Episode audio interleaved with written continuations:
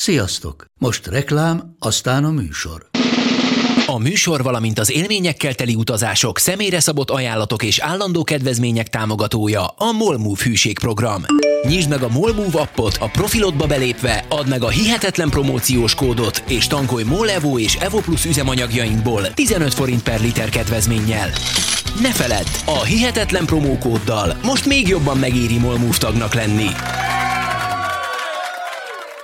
Vége a reklámnak, jön a műsor.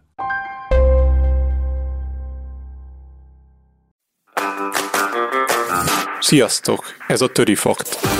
A Hihetetlen Történelem Podcast érettségi felkészítő sorozata. Tündivel, Andrissal és Marcival. készülj velünk az érettségire. Kezdünk! Sziasztok! Sziasztok! Sziasztok! Ez itt a Törifak 13. adása, amiben folytatjuk a vegyesházi királyok sorát, és Luxemburgi Zsigmondról, illetve Hunyadi Jánosról fogunk most beszélni. Ebben az epizódban szó lesz a török ellenes harcok előzményeiről, az oszmánok terjeszkedéséről és a hadseregük jellemzőiről, a török ellenes harcok kirobbanásáról, illetve hogy hogyan védekeztek ez ellen a magyarok. Szó lesz Luxemburgi Zsigmondról és Hunyadi Jánosról, illetve a Nándor-Fehérvári diadalról. Úgyhogy akkor kezdjük az előzményekkel. Mi jellemezte az oszmánok terjeszkedését? Valóban ahhoz, hogy elsőnek megértsük azt, hogy a magyarok hogyan védekeztek egy adott nép ellen, érdemes megvizsgálni azt az adott népet, hiszen akkor fogjuk megérteni a védekezés valódi okát és konkrét pontjait. Ugye itt elsőben ugye az oszmánokról van szó, akik az 1390-es években kezdték el fenyegetni a Magyar Királyság déli határait. De kik azok az oszmánok, hogyan terjeszkednek itt első körben Kis-Ázsiában, majd a Balkánon, illetve mi is jellemzi itt az osztrák haderőt?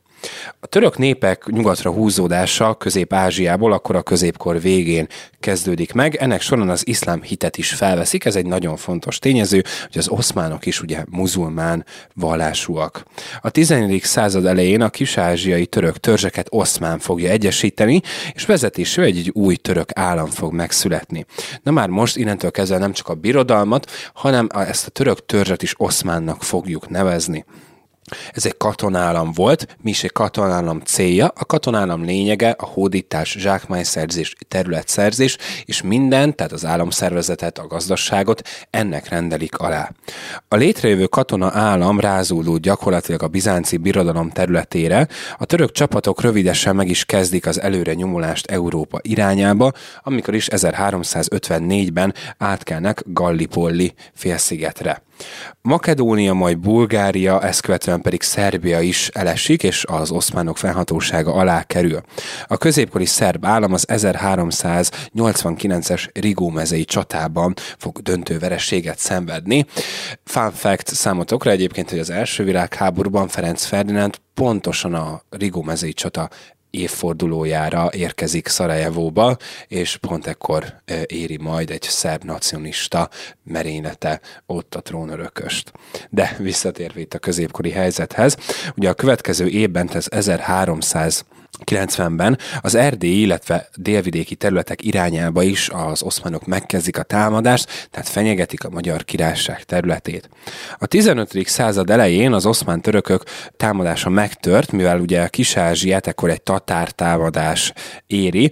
Timur Lenk tatár vezér vereséget mér 1402-ben a törökökre Ankara mellett, ez némileg visszaveti az oszmán térhódítást a Balkánon, amit a magyar királyság sajnálatos módon nem fog megfelelően kihasználni.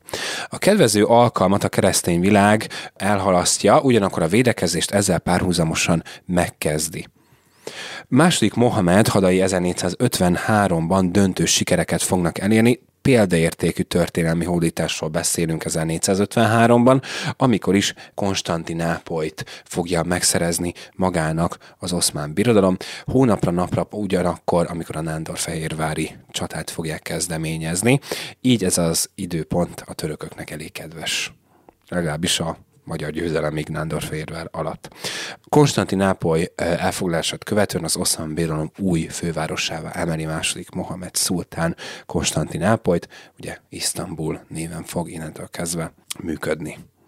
És itt az ő megerősödésüket egyértelműen az váltotta ki, hogy a keresztes hadjáratoknak vége szakadt, és ott a közel-keleten meggyengült ez a, hát mondjuk azt, hogy a keresztény Európa bástyái? Így van, tehát a, a, nagyon jó, így van, tehát a keresztes hadjáratok hát nem is megszűnése, mert azért nem szűnnek meg, mert Zsigmond is indít majd egyet a pápa igényére, de valóban visszaszorulnak. Illetve az arab térhódítások közel-keleten azért annyira jelentősen végbe ment, hogy ott a muzulmán hit terjesztés és az ezzel összekapcsolandó erőszakos terjesztés politikája és ideológiája megerősíti az ott lévő kisebb törzseket is. Illetve ez az erős központosítás abszolút, mint katonállam kezdik megszervezni magukat. Tehát ők teljesen a hódításra és a területszerzésre állnak be. Mindent annak rendelnek alá. Az adórendszert, az államszervezet felépítését, még a területi közigazgatási elosztásukat is. Miután röviden azért felvázoltuk az oszmánok eredetét és térhódítását, érdemes itt a hadsereg felépítéséről és jellemzőiről is beszélni, annak érdekében, hogy egy teljes képet kapjunk az oszmán törökökről. A birodalmat ugye a szultán mint despotikus hatalomként irányítja, tehát ő maga despotaként áll az oszmán birodalom élén, azaz minden hivatalt ő irányít, mindennek ő a feje, a kulturális, vallási, politikai és gazdasági életnek is hadsereg főparancsnoka is természetesen.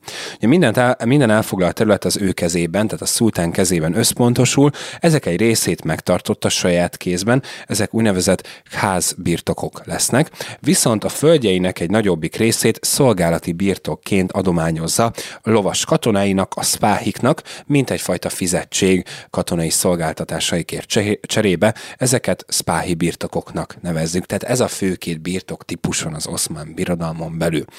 Félértés ne essék, ezek a spáhi birtokok is bármikor visszavető, visszavehetőek voltak, illetve örökíteni sem lehetett ezeket a területeket, tehát ezért a despotikus hatalom igencsak érvényesült a birtokadományozás területén belül is.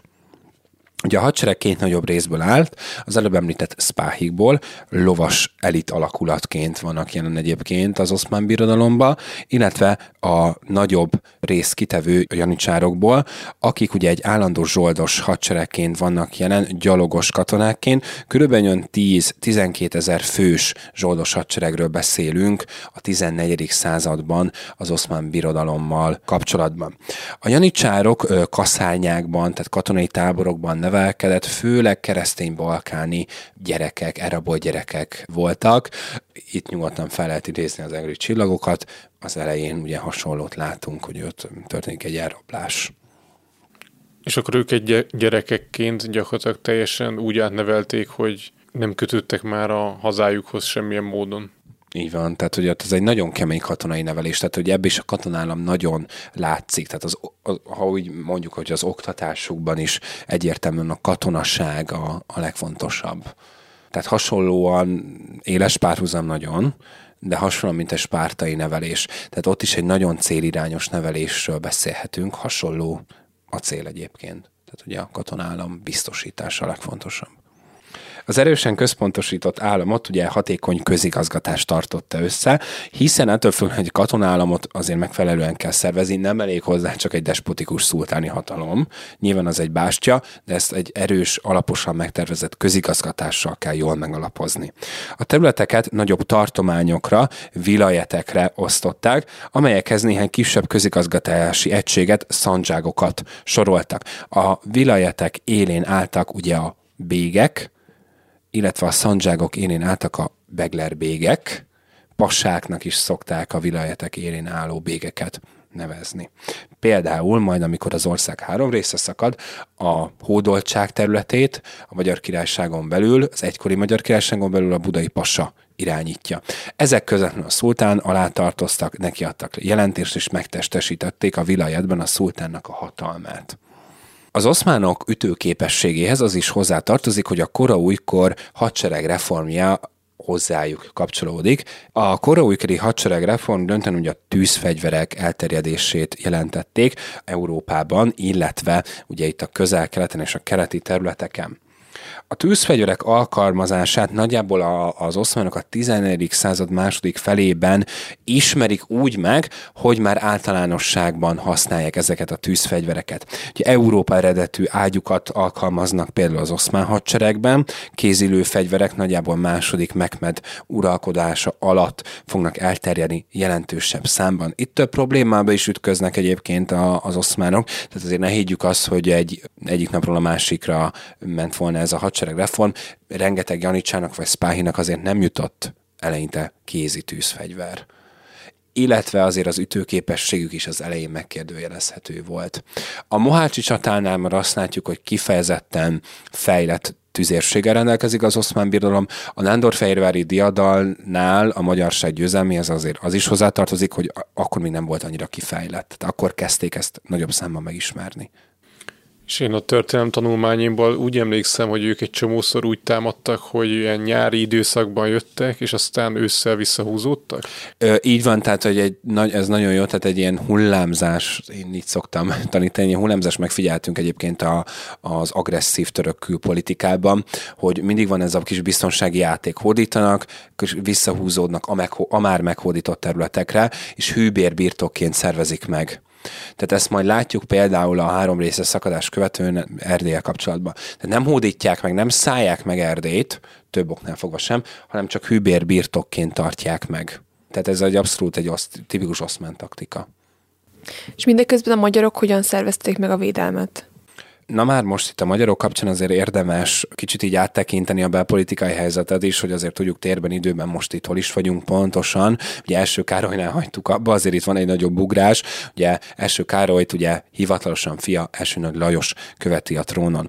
Ugye első nagy Lajos 1382-ben ö, hal meg, és 1382-től trónharcok fognak kibontakozni, lányági trónkövetelők fognak itt sorban megjelenni a magyar királyi trónért, és ebből győz győztesként egy hosszabb trónutódlási harcot követően Mária, tehát első Nagy Lajos egyik lányának a férje, a luxemburgi családból származó luxemburgi Zsigmond fogja megszerezni.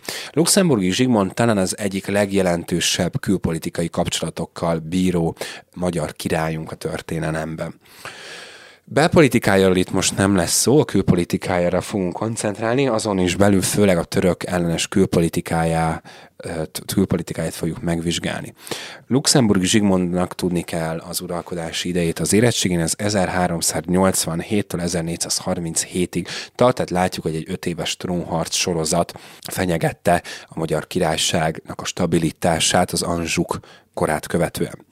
Luxemburgi Zsigmond figyelmét hosszú uralkodásra több minden lekötötte, főleg a német-romai biron belső problémái, például ugye a konstanci zsinat, vagy a huszita háborúkba is bekapcsolódik luxemburgi Zsigmond, a Husz Jánosnak a, a megítélésében is azért van köze luxemburgi Zsigmondnak, ez szintén emelten tétel, így javaslom, hogy majd, amikor az emeltesek tanulják itt a huszita háborúkat, illetve a konstanci zsinatot, akkor kössék össze Luxemburgi Zsigmonddal itt a, a szálakat, mert érdemes.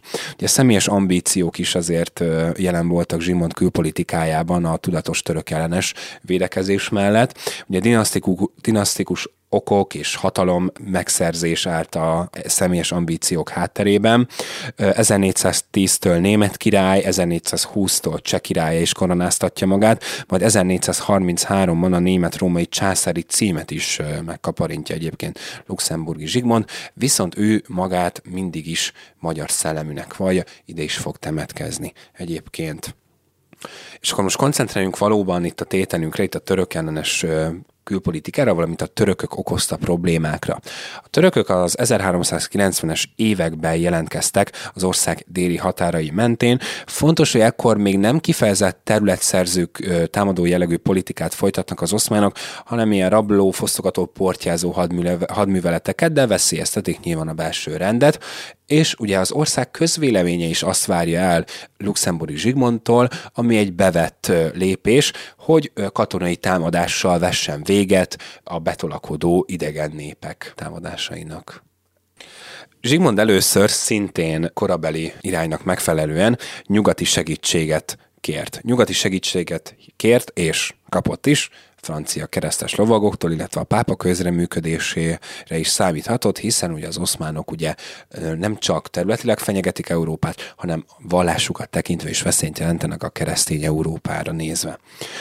Itt meg is indul egy támadás, francia-magyar keresztes lovagok fognak útra indulni le a Balkánra, hogy verességet mérnek az oszmánokra, viszont a francia lovagok fegyelmezetlensége miatt verességet szenvednek Nikápolynál 1396-ban. A franciák nem várták meg a magyar segédcsapatokat, így belerohannak az oszmán tüzérségbe. Hát spoilerként ez nem fog működni, tehát hogy ez elég véres vereség. Maga Luxemburg is is éppen, hogy így ki tudott is lisszanni a, a Nikápolyi csatából. És egyébként ezek nagy hadseregek voltak? Tehát a segítség, amit kaptunk, vagy ami nyugatról érkezett, az egy komoly segítségnek mondható? Even ez egy komoly segítség volt egyébként, tehát nem úgy, mint mondjuk a tatároknál, hogy egy ilyen elhanyagolható külpolitikai segítség. Itt azért ugye a pápa is nyilván a keresztény Európa bástyáját látja a Magyar Királyságban, tehát nekünk nagyon fontos szerepünk van az oszmán feltartóztatásban. És ezt akkor érzékelik nyugaton? Igen, tehát ugye az oszmánok fontos átlátni, azért is kezdtük így a podcastet, hogy, hogy ők nagyon gyorsan, nagyon nagy területeket hódítanak meg. Aha. Tehát ugye ez, ez felkelti a keresztény Európa véscsengőjét, meg figyelmét, hogy hát ezekkel foglalkozni kell, mert itt probléma lesz. Tehát az, hogy valaki Bizánc falait be tudta venni, azért ez egy nagy dolognak számított ekkor, meg hát visszatekintve most is. Tehát ezzel azért érdemes volt foglalkozni és bíztak is egyébként a Magyar Királyságban, ami egyrészt a Mohácsi csatának a vesztét is okozza, nyilván rengeteg más tényező mellett, hogy bíztak a Magyar Királyság stabilitásában. Tehát azt látják, hogy a Magyar Királyság egy közép-európai vezető nagy hatalom. Tehát neki meg kell tudni állítani az oszmán előre nyomulást. Tehát akkor 1396-ban vereséget szenvedett Zsigmond. És mi történt ezután? Így van, tehát ugye egy katonai verességről számolhatunk be, viszont ez a veresség nem jelentette azt, hogy a problémával nem kell foglalkozni, és Zsigmond a másik utat választotta, reformokkal próbálta megvédeni a magyar királyságot, ami már sokkal sikeresebb volt. A Nikábai csatát követően Temesváron országgyűlést hív össze luxemburgi Zsigmond, ahol több fontos, kifejezetten török ellenes intézkedés fog hozni, pontosabban a török támadások elleni intézkedéseket fogja meghozni Zsigmond úgymond. Ilyen volt a telek katonaság intézményének felállítása, ami azt jelentette, hogy 20 jobbágyonként egy fegyveres katonát kellett kiállítaniuk a földes uraknak. Ez egy nem működő rendszer volt, ennek több oka is volt, nyilván egy katona kiállítása azért nem úgy működött, hogy akkor odaadtuk neki fegyvereket, meg páncélzatot, és akkor tessék menni a csatába. Ennek nem, nem volt valódi haszna ilyen szempontból, illetve azért a földes urak sem nagy szívvel fegyverezték fel a jobbágyaikat, érthető okoknál fogva. A második intézkedés már egy fokkal jobbnak bizonyult, ütköző államok kialakítását kezdeményezte Zsigmond, ezek főleg a balkáni országok megmaradt területeiből, tehát Szerbia, Bosznia például. Ezek azért nevükből kiindulva azért voltak jelen a Magyar Királyságban, hogy felfogják az oszmán támadás, kicsit lelassít, tartják, amíg itt a magyarok fel tudnak készülni saját országukban az oszmán haderő fogadására. A harmadik legjelentősebb intézkedés, ami egy fél évszázadra gyakorlatilag védi a magyar királyságot az oszmán előrenyomulástól, az a déli végvár vonal kialakítása. Ezt a végvárvonat nagyon ajánlom, hogy nézzétek meg térképen, akkor fogjátok igazán megérteni ennek a hasznát és jelentőségét. Ez egy várrendszer volt a déli határok mentén, jelentős várakkal, mint például Lipa, Nándor, Fehérvár. Ezek a várak összekötetésben voltak egymással, mind az ügyintézés tekintetében, mint pedig katonailag folyamatos összekapcsolás volt jelen a várak között. Központja a Dunát védő Nándorfehérvár, ez is földrajzilag nem véletlen, hiszen a Dunai út védelme volt a legfontosabb a déli végvárrendszerben, hogy ott ne tudjanak fölhajózni Budára a törökök. Tehát Nándorfehérvár kulcsfontosságú szereplője, és egyben ugye ezért is központja a déli végvárrendszernek itt egy várépítési hullámról beszélhetünk, tehát ezeket a várakat vagy fel kellett újítani, főleg, vagy újakat is felhúzni. Gondoskodni kellett a déli végvári vitézek ellátásáról és kiképzéséről.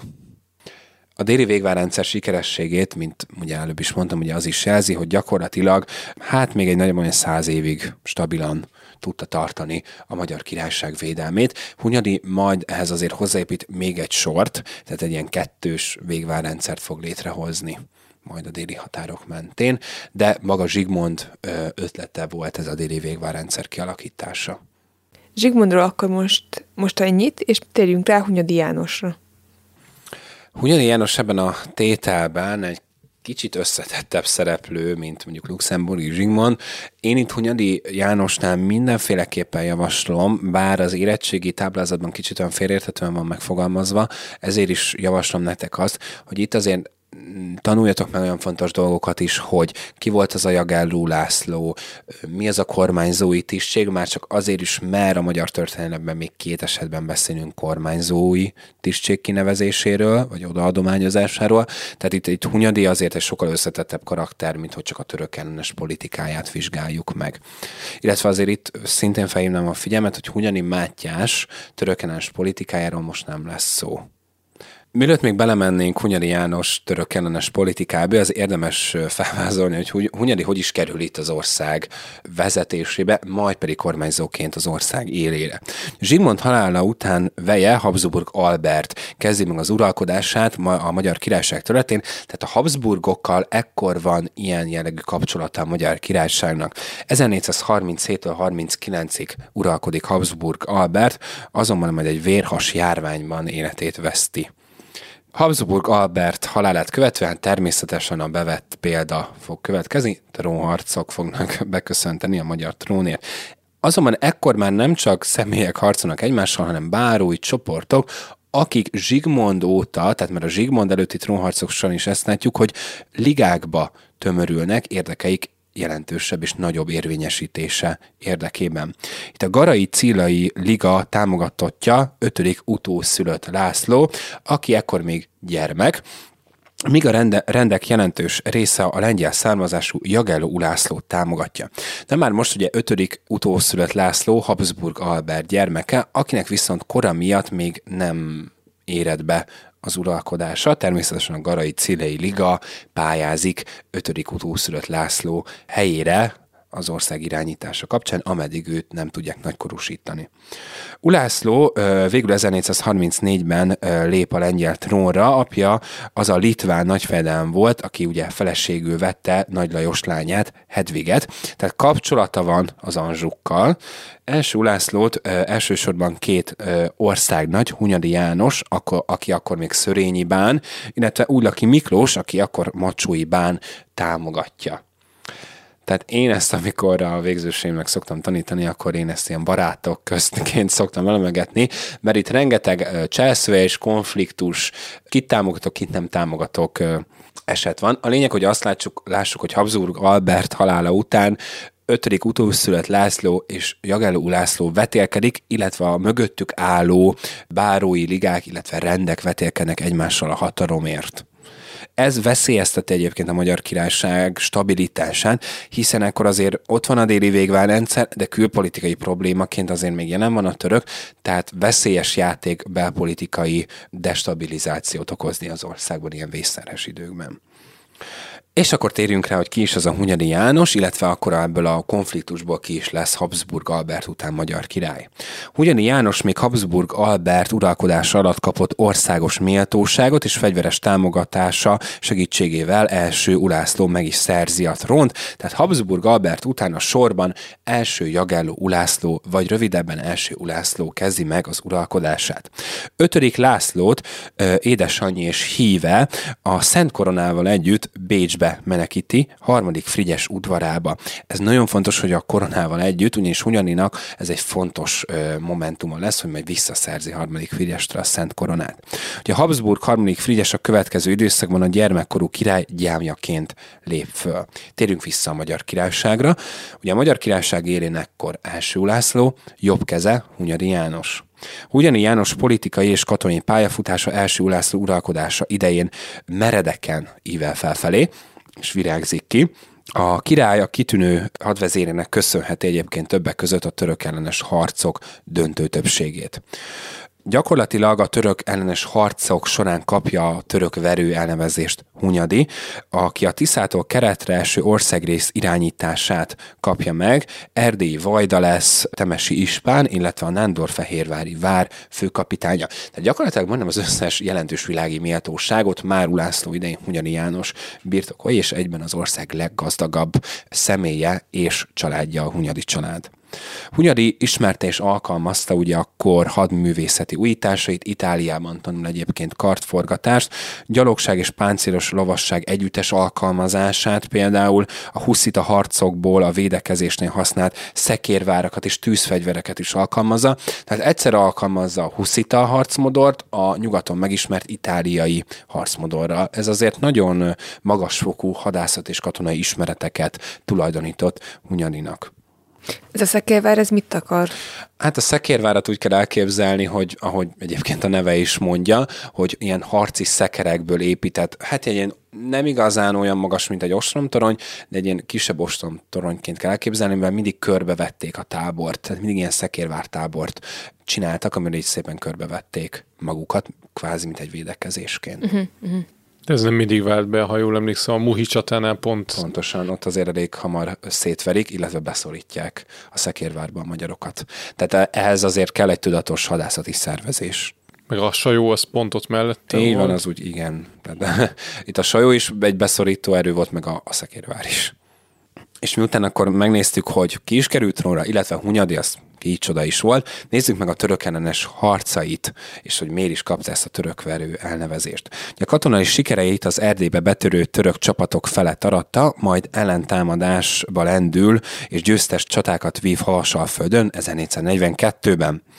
A felé lett ekkor a remény Hunyadi megjelenésével a törökök kiűzésére a Balkánról. Tehát ez azért egy nagyon jelentős cél volt ekkor a nyugati keresztény világnak. A pápa is támogatja Hunyadit egy török ellenes hadjárat megkezdésére, sőt keresztes hadjáratot is becsatol Hunyadi mellé.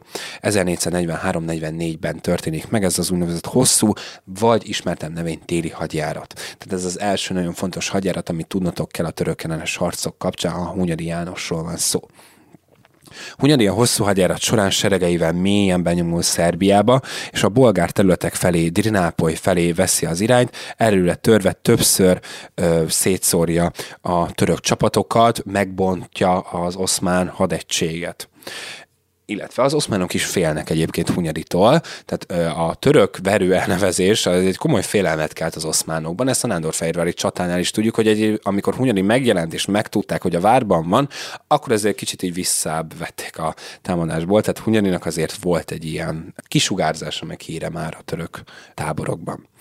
A téli időjárás azonban visszafordítja a magyar csapatokat, de a hadjárat után a törökök békét kérnek, hát ebben azért közreátszik az előbb említett félelem is valami valamilyen szinten. A magyarok aláírják ezt a békét, ez egy nagyon fontos lesz a következőkben. A békedárgyalások dacára ugyanis a keresztény világ újabb támadásra bíztatta első Ulászlót és Hunyadit, tehát a magyarok szegik meg egyébként a törökökkel kötött békét. 1444 őszén a királyi sereg Hunyadi vezetésével megint betört az oszmán birodalomba a Balkánon, de a létszámát tekintve fele akkor a magyar hadsereg súlyos vereséget szenved a Várnai csatában. A Várnai csata, csatában elszenvedett vereség többek között azért volt traumatikus, mert első Ulászló is életét veszi a csatában önön hibája miatt. Hunyadi többször figyelmezteti Ulászlót, hogy higgadsággal kell kezelni az oszmánokat, mert bármelyik percben meglepetéssel tudnak szolgálni. Ulász lesz nem vette komolyan, és ő maga rohan bele személyes testőrségével csupán az oszmánok szintén szekérvárába. Elég hamar Szunonyra kerül első Ulászló, és ott is hal meg a csatában. Hunyadi azért el tud menekülni a csatából, viszont szintén kisebb-nagyobb nehézségek ellenére. És itt amúgy mi volt az elképzelés? Tehát Várna az a mai Bulgária területén van, igen, ha jól emlékszem. Igen, igen, igen. Tehát a, az, hogy ilyen szinten benyomulunk úgymond ellenséges területre, ezzel gyakorlatilag vissza akartuk őket szorítani a Boszporuszig, vagy nem? Hát, ha nem is a Boszporuszig, de hát minimum Kis-Ázsiáig talán. Akkor itt térjünk vissza Hunyadi Jánosra, aki első Ulászló halála után ő lett az ország irányítója. Így van. Mielőtt még ezt kicsit elmélyednénk már megint itt Hunyadiban, érdemes visszautalni megint, hogy tényleg alaposan meglegyen. Tehát Luxemburgi Zsimondot követően Habsburg, Albert, majd Ulászló, és akkor most érünk el arra a pontra, hogy ötödik László még gyerek. És ebben a helyzetben kormányzót választ az országgyűlés 5. László nagykorúsításáig kormányzói tisztség egy nagyon érdekes tisztség. Nem egyezik nyilván a királya, nincs akkora hatalma, mint a királynak, tehát nem adhat kegyelmet, nem adományozhat földet, de a kormányzó irányítja az országot, amennyiben az uralkodó nem megfelelő az uralkodásra, vagy valamilyen külső körülmény miatt nem tud uralkodni. Szóval a magyar történelemben még kétszer fogjuk megtapasztalni, Kossuth Lajosnál, illetve ugye Horti Miklósnál majd a 20. században. Viszont most vissza a 15. századra. Ugye Hunyadi János kormányzói tisztséget kap 1446-tól egészen haláláig, 1452-ig fogja betölteni. Ugyanis 52-től már ugye nagykorúsítják 5. Lászlót. És ilyenkor a harmadik Frigyes közben mit csinál?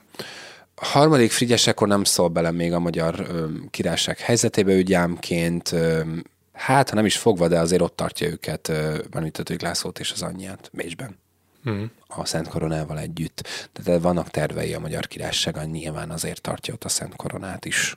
És azt miért nem használja ki a helyzetet úgy mondom eddig kiskorú még ötödik Károly? Azért, mert ha, amit mondtam a trónharcokban is, hogy itt bárói ligák is vetélkednek. Tehát itt a Hunyadi Liga, tehát a Hunyadi János mögött álló bárói csoport olyan mértékű erőt képvisel a magyar királyság történetén, a Hunyadi olyan népszerű a Magyar Királyság területén, hogy ezt Harmadik Frigyes akkor nem meri meglépni. És ekkor minden a török veszély körül összpontosul, amennyire ennyi, amíg még ennyire aktív a török. Tehát itt, itt Hunyadinál kifejezetten nagyon mozgolódnak az oszmánok. Mátyásnál már próbálkozik Frigyes, de akkor azt látjuk, hogy az oszmánok is egy, egy ilyen csitulósabb időszakban vannak lent a Balkánon. Tehát ez a két tényező miatt nem, nem tesz próbát. És akkor beszéljünk most a Nándor-Fehérvári diadalról. Így van.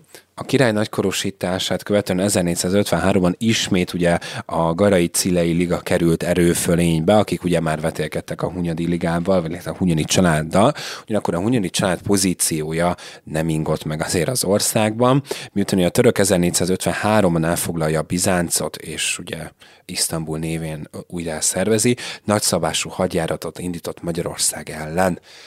Második Mohamed, miután a keleti hadjárataiban abszolút sikereket ért el, úgy gondolta, hogy nyugat felé fordul, és támadást indít a magyar királyság ellen. A szultáni haderő 1456-ban mintegy 100 ezer fővel Nándorfehérvár ellen vonult, szépen kezdett fölvonulni nyáron, Konstantinápolyból kiindulva. A várat Magyarország kulcsának tekintették, hogy azt már korábban is mondtam a Dunai út ellenőrzése miatt. A várat ekkor néhány ezer fős e, erővel Szilágyi Mihály, tehát Hunyadi sógora, ugye Szilágyi Erzsébet testvére védi. Nándor Fehérvár felmentésére az itáliai kapisztránk János Ferences szerzetes keresztes haderőt is toborzott. Seregéhez elsősorban jobbágyok csatlakoztak, körülbelül 25-30 ezer fős hadseregről beszélünk, amit kapisztránk össze tudott verbuválni a magyar királyság területén. Hunyadi uh, harcedzett bandereális csapatokkal közeledett, kb. 10 ezer fővel, és a folyón lévő török ostrom sáncot, vagy úgynevezett hajózárat kellett ahhoz első körben áttörnie, hogy be tudjon jutni a Nándor-Fehérvári várba. Na már most ekkor azért elég keményen zajlik már a Nándor-Fehérvári várnak az ostroma török oldalról, Szilágyi meg is üzeni Hunyadinak, hogy azonnali felmentő seregre van szüksége, vagy különben a Nándor-Fehérvári vár egy idő után el fog esni. Nem feltétlenül a vár gyengessége miatt, inkább az utánpótlás hiánya miatt, ugyanis a törökök hajó zárral ellenőrzik a Nándor-Fehérvári vár előtti Dunai szakaszt. Ugye itt sokszor beszélünk ugye már, hogy Nándor-Fehérvári vár így meg úgy, de hogy ugye ez a mai Belgrád. Így van, ezt én akartam is mondani, hogy igen, az mai Belgrád területe. Így van. Hunyadi gyakorlatilag így belerohan egyébként a török hajózárba, és át is töri a török hajózárat, és bejut a várba. Na már akkor a török csapatok fülébe jut, hogy Hunyadi a várban van, és ez abszolút egy félelmet generál az oszmán haderőben. Ennek ellenére egy lelkesedés pedig a magyarok körében, hogy a híres törökverő Hunyadi a várban tartózkodik, újra feléled a tűz, a harcedzettség a Nándorfehérvári védőkben. Ez egyébként elképesztő, hogy ő ennyire hírhet törökverő volt, hogy tényleg összerosálták magukat a törökök a hallatára. Így van, tehát azért Hunyadinak, Hunyadi Jánosnak a személyiség egy olyan erőt képezett ekkor a Magyar Királyság területén, hogy azok külön tanulmányokat uh, inspiráltak. Tehát ezt a fia is örökli. Tehát Hunyadi, Mágy, Hunyadi Mátyásnak is az ország, amit felépít, csak az ő uralma alatt létezik. Tehát, hogy ezt nem tudják átvenni utódai. Tehát nem fog működni, mert az annyira személyhez kötött. Hogy a Hunyadinak, a Hunyadi Jánosnak is a, a, a megítélése, a kormányzói tisztsége, az, hogy ötödik László nem mert fellázadni azért Hunyadi ellen, az mind Hunyadinak a személyiségéhez köthető. Térjünk vissza a csatához, mert ugye az még nem ért véget. Így van. A román lőtt vár elleni ö, általános török roham visszaverését már ekkor Hunyadi irányítja a várból, ugye Szilágyi Mihály helyett. Másnap ö, kapisztránk keresztesé átkenek a száván, és váratlanul egyébként rátámadnak az oszmán törökökre, belerohannak az oszmán táborba konkrétan. Viszont ez olyan lelkesítően hat a Nándorfehérvári vár védőinek, hogy ők is csatlakoznak ehhez a rohamhoz. A kibantakozó harccal egy időben Hunyadi a várból kitörve gyakorlatilag egy ellentámadás kezdeményez, és elfoglalja az ostromlók ágyú sorát. Tehát innentől ezzel, hogy megakadályozza a várfal folyamatos bombázását, amit elég jól csináltak egyébként a törökök. De itt közben egy háromszoros túlerőről beszélünk. Így van, tehát itt egy minimum másfélszeres, de inkább két-háromszoros túlerőről van szó törökök javára. A magyarok egyébként nagyon jól ki tudták használni magát a Nándorfehérvári várat. Tehát jól meg volt szervezve a védelem. Tehát ott itt a, a kulcs a magyar győzelemhez a Nándorfehérvári vár volt maga amit megfelelően használtak ki. Összességében a csata magyar győzelemmel és török verességgel zárul, a szultán éppen hogy el tud menekülni a Nándor-Fehérvári csata helyszínéről 1456-ban. És uh, ide, itt a csatával kapcsolatban van egy legenda, Dugovics Titusnak a személye, aki egyébként nagy valószínűség szerint nem létezett. Most azt olvastam nemrég, hogy egy valószínűleg egy 19. századi nemesnek a, az őse lehetett, akiről formálták az ő személyét, vagy alakját. A legenda úgy szól, hogy egy török már éppen kitűzte volna a zászlót a várra, amikor Dugovics Titus megragadta őt és a mélybe rántotta, hát kvázi feláldozó önmagát is, mert ketten zuhantak a mélybe és haltak meg, de hogy ez annyira fellelkesítette a magyarokat, hogy adott egy újabb löketet, és így ez hozzájárult a győzelemhez. Igen, és talán ezt legtöbben a Wagner Sándor festményéről ismerhetitek, ami egy nagyon híres festmény, és ugye ki van állítva a Nemzeti Galériában is. Illetve van még egy, hát mondhatni tévhit, ami ide kapcsolódik, ez pedig a déli harangszó. Ugyanis sokan úgy gondolják, és ez a közhiedelemben elterjedt vélekedés, hogy a déli harangszó az a Nándorfehérvári diadalnak szól, de hogy ez valójában nem így volt, hanem az akkori pápa elrendelte, hogy, hogy többször harangozzanak, és ez emlékeztesse a keresztényeket azért, hogy imádkozzanak a kereszténység megmaradásáért, a, a törökök elleni sikeres harcért. Ezt az úgymond imabullát a pápa még a Nándorfehérvári csata előtt adta ki, 1456. június 29-én, azonban ez a magyarokhoz csak később jutott el, és ők annyira örültek a sikernek értető módon, hogy összekapcsolták, hogy a déli harangszó az az ő győzelmüknek szól. Tehát itt innen látszik, hogy eredetileg nem, nem ez volt a pápa szándéka, azonban az egyház fő augusztus 6-án, az úr színeváltozásának a napján ekkor szerzett hírt a győzelemről, és ennek ő annyira megörült, hogy ezt a napot a, az egész kereszténység számára egy kötelező ünnepnappá tette. Tehát általános tévhit az, hogy azért harangozunk, mert a Nándorfehérvári diadalt megnyertük, de én emlékszem, hogy nekem is ezt mesélt az anyukám, amikor kérdeztem, hogy miért harangoznak délben. Sőt, volt egyébként, lehet, hogy az alaptörténelmi tudásomat egy ilyen, volt egy ilyen kifestő, ilyen kis rajzos sorozat, ilyen könyvsorozat, és ott például volt Hunyadi Jánosról szóló ilyen 20 oldalas kis történet is, amit ki lehetett színezni, és ott is ez volt az utolsó oldalakon a végkövetkeztetés, hogy hát igen, nyertünk, úgyhogy harangozunk, és hogy ez ennek az örömére van. Hát az örömére lehetett abszolút, de itt nem kifejezetten a Nándor Ferér csata, hanem ugye a, a kereszténység megóvásához kapcsolódik harangszó, így nagy általánosságban szerintem megállapítható. Ugyanakkor az viszont nem volt tévhit, hogy a Nándorfehérvári diadal egy hadászati sikerként könyvelhető el a Magyar Királyság történetébe minden szempontból, viszont arra azért, mert nem volt lehetőség és erőforrás sem, hogy a menekülő szultáni csapatokra még egy vereséget mérnek a magyarok, és sajnos itt a, a Nándorfehérvári várban kirobbanó pestis járványnak lesz az áldozata Kapisztráng János mellett Hunyadi János is. És arról mit tudsz mondani, csak most így hangosan gondolkozom, hogy Hunyadi János, ugye a magyar történelem egy fontos szereplője, de valahogy úgy érzem, hogy mégsem hangsúlyozzák ki az ő szerepét annyira, vagy nincsen annyira nagy magyarok közé beemelve, mint sokan mások. Vagy legalábbis úgy érzem. Tehát mit tudom én, Dózsáról szerintem ugyanannyit beszélünk, mint Hunyadi Jánosról.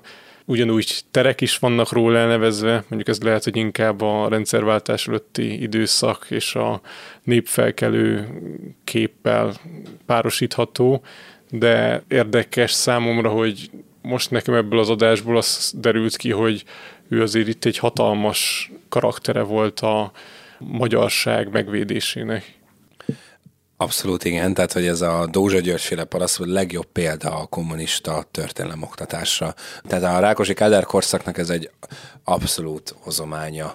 Tehát ez a parasztháború, meg ugye a népfelkelés az ország és a hatalom ellen, ez ugye tipikus marxista vonalat képvisel, és valóban egyébként szintén a, a kommunista történeti írás Hunyadi szerepét valóban egyébként lecsökkenti. És arra mi lehet az ideológia magyarázat a lecsökkentésére? Hát a lecsökkentésnek a magyarázata főleg az, hogy nem jogosan birtokolt ilyenfajta tisztségeket, illetve a bárói felsőbb rétegek támogatása szintén az ugye a kommunistáknak nem egy annyira megfelelő Aha. irányvonal. Az, hogy a mai történetírásban azért Hunyadi azért jobban van hangsúlyozó már, mint Dózsa György mondjuk. Aha. Meg itt lehet, hogy volt egy olyan párhuzam is, hogy ő is kormányzó, meg Horti is, és akkor hát, hogy a kormányzók azok. Hát előfordult, mert Hort és Kossuth sem volt épp a kommunista történetírásnak a kedveltje. Ezek mind nagyon érdekes dolgok, de most legyünk kicsit gyakorlatilasabbak, és azt kérdezem most tőled, Marci, amit minden tétel végén szoktam, hogy milyen feladatokkal lehet számolni ebben a témában? Ennél a témánál én mindenféleképpen térképes feladatokat tudok elképzelni az érettségén, tehát ezt a tételt úgy hallgassátok, jegyzeteljétek és majd tanuljátok meg, hogy az atlaszt mellé nézitek. Tehát mind a Zsigmondi Nikápoi csatát, mind a déli végvárrendszert, mind a, a téli hosszú hadjáratot, a Várnai csatát, a Nándor-Fehérvári csata helyszínét tudjátok azonosítani a térképen, hiszen ezek topográfiailag nagyon fontos adatok az érettségim. Szuper, köszönjük, hogy meghallgattátok, és találkozunk a következő epizódban. Addig is sziasztok! Sziasztok! Sziasztok!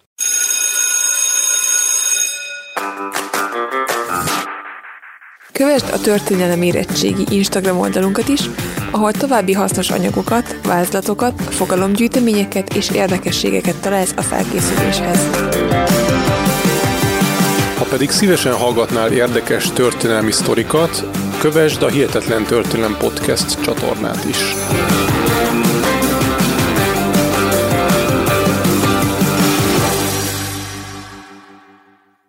Ha más podcastekre is kíváncsi vagy, hallgassd meg a Béton műsor ajánlóját.